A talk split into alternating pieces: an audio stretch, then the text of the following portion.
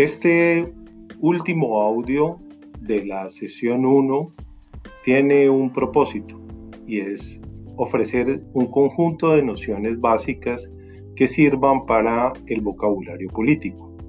No es necesario escucharlo al final, se puede escuchar en cualquier momento, porque se refiere a una serie de conceptos que de manera ah, sencilla pueden servir para pensar algunos de los temas que hemos presentado en esta sesión o que vamos a presentar en las siguientes, o lo pueden escuchar antes y obviamente pues eh, emplearlo en la comprensión de algunas de las ideas que se han planteado en esta sesión. Obviamente la política, y ese sería el punto de arranque, está ligado al tema del poder. Y escuchamos con frecuencia la palabra poder y autoridad como sinónimos. Valdría la pena separarlas. Poder vamos a entenderlo para los fines de este curso como la capacidad de lograr los objetivos que una persona, una institución, un grupo se proponen y que alcanza sin importar los obstáculos que se le atraviesan. Tener poder es superar los obstáculos que otros puedan plantearle. Mientras que el poder descansa en esa capacidad de vencer la resistencia, la autoridad vence la resistencia por la aceptación del otro. El reconocimiento de la autoridad viene dado por el otro. No opongo resistencia, sino que acato la voluntad de la institución, de la persona o del grupo y le doy autoridad. El poder es muy costoso de mantener en el tiempo porque requiere vencer esa resistencia. Entonces hay que invertir recursos en fuerza física, en armamento, en persuasión, en un montón de cuestiones que demandan tiempo y sacrificios en muchos casos. Por consiguiente, todo poder trata de convertirse en autoridad para evitarse ese costo y garantizar el acatamiento de la voluntad mediante la concesión de autoridad de parte de los demás. La forma tradicional en las sociedades occidentales modernas, de las cuales hace parte las sociedades de América Latina, es la ley. La ley es cuando un grupo obtiene poder y lo convierte en mecanismos legales que suscitan el acatamiento voluntario de los demás. Ese asunto tiene un problema para los que tienen poder. Y una vez convertido en ley, esa ley también los rige a ellos y están sometidos a su imperio, como se dice tradicionalmente. Entonces, convertir poder a autoridad tiene el riesgo de que esa autoridad legal luego se vuelva sobre los detenedores del poder pero es un mecanismo más eficiente, es un mecanismo que rinde más en términos de la inversión, convertir todo poder en autoridad. Piensen en los dictadores. Los dictadores tratan inmediatamente de llegar al poder, de cambiar el régimen legal por uno que les favorezca, por expedir las leyes que creen que van a servir al mantenimiento de ese poder. Porque la fuerza física, que es una de las garantías del poder, cuesta mucho mantenerla por periodos largos de tiempo entonces resulta menos ominoso convertirla en autoridad. Además, porque la autoridad tiene formas de legitimidad mucho más consistentes en el tiempo que el poder. Entonces, más que la búsqueda del poder, como se suele decir en los políticos, los políticos buscan la legitimidad que les da la autoridad para poder actuar en un determinado territorio, bien sea local, regional, nacional o internacional. Entonces, hay dos formas diferentes que son poder y autoridad. El poder siempre está circunscrito o dependiendo de una serie de condiciones que le cuesta trabajo mantener. En ese marco, un Estado concentra poder que convierte en autoridad. Concentra poder sentido? Trata de mantener el monopolio del uso de la violencia y trata de volver ese uso de la violencia legítimo. Cuando se le confieren armas a un grupo específico que llamamos Fuerzas Armadas, lo que estamos diciendo es solamente ellos pueden ejercer violencia en unas determinadas condiciones y circunstancias con el cumplimiento de unos determinados requisitos. Si el Estado concentra ese poder, lo convierte en autoridad. Para eso, en las democracias occidentales, pues hay la famosa división de poderes en el Ejecutivo, que es el encargado de operar las acciones del Estado, el que ejecuta, de allí su nombre, el legislativo, que es el que fija las leyes y las normas a través de las cuales el Ejecutivo va a actuar, y es el que ejerce el control político de la acción del Ejecutivo, y el Legislativo, que es el que dirime las controversias entre dos o más partes, estableciéndoles límites al Estado y también límites a los particulares de lo que pueden hacer o concediéndoles derechos, prerrogativas y capacidades de acción con base en el ordenamiento jurídico que proviene del legislativo. La cabeza del gobierno es generalmente la misma cabeza del Estado, pero eso varía de acuerdo a los regímenes.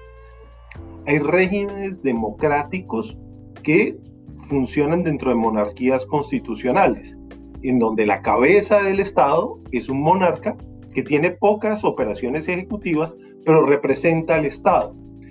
Eso lo conocemos en el caso de España, por ejemplo, el caso de Gran Bretaña, en Bélgica y en otros en donde existen estas figuras.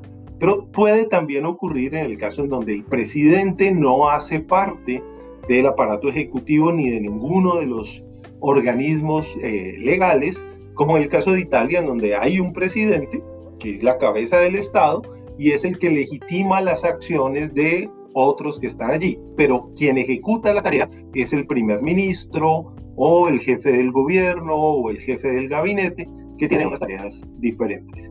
En el caso de países como Colombia, en donde no tenemos sistemas parlamentarios, al mismo tiempo quien es cabeza del gobierno, es decir, quien es cabeza del ejecutivo, es cabeza del Estado.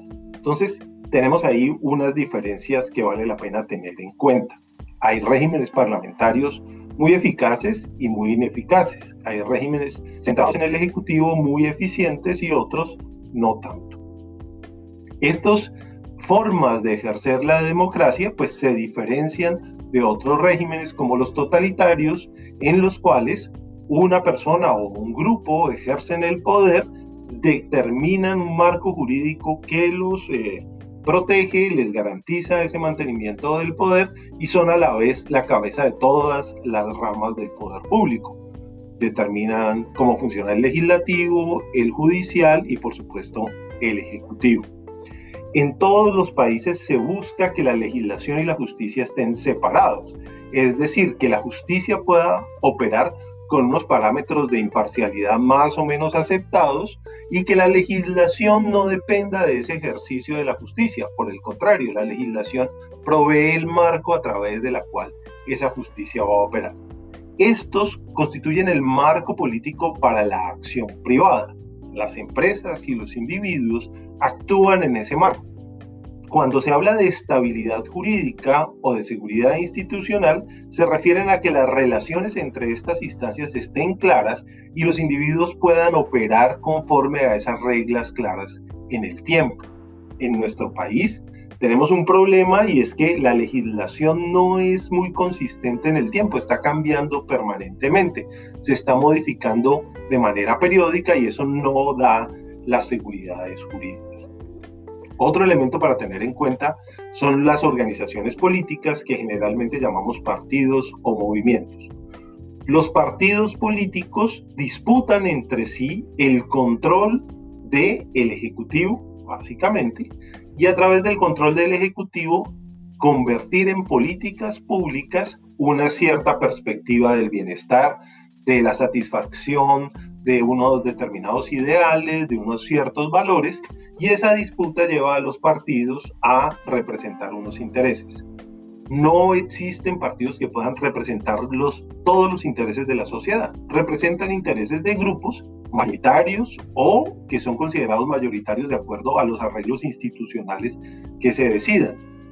Los partidos políticos tradicionales, masivos, están en crisis en todo el mundo desde hace por lo menos un cuarto de siglo esos partidos ya no representan, estos grandes grupos perdieron esa capacidad ideológica que estaba fundamentada en elementos de la Guerra Fría, en elementos provenientes del siglo XIX, en reivindicaciones identitarias como las pertenecientes a ciertos sectores obreros, por ejemplo, y se han fragmentado en lo que más usualmente se llaman movimientos, organizaciones más pequeñas con representaciones menos extensas de la sociedad que buscan vehicular programas más acotados, más delimitados, para llevarlos a la disputa pública. En, en, este sentido, cuando se acusa a un partido o a un grupo de defender un interés específico, pues está buscándose una deslegitimación retórica, pero no en la realidad. Todo grupo político representa un interés, a veces intereses muy grandes, pero no los intereses de todos. Si un grupo pudiera representar los intereses de todos, no habría disputa democrática, pues todos nos sentiríamos representados por ese grupo y lo que tenemos son distintas aspiraciones, distintas pretensiones que se llevan a ejecución cuando este grupo político, sea un partido o movimiento, gana las elecciones y se hace cabeza del Estado. Es muy importante tener en cuenta que la democracia funciona no cuando gana la mayoría, sino cuando la minoría acepta la derrota, cuando considera que la derrota, por dolorosa que sea, es justa. Por eso siempre se le pide a los candidatos que antes de que hable el ganador, hablen aquellos que perdieron y reconozcan la victoria del ganador para que se legitime esa victoria. Cuando eso no ocurre, pues tenemos problemas muy grandes de estabilidad política.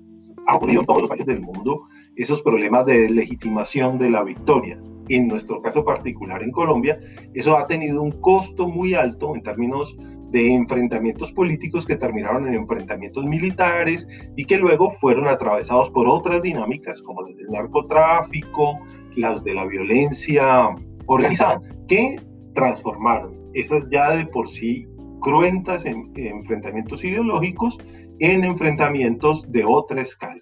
Entonces las organizaciones políticas buscan adquirir ese control del Estado para por esa vía producir eh, los mecanismos que garanticen que los valores que ellos defienden, que ellos promueven, pues estén allí presentes.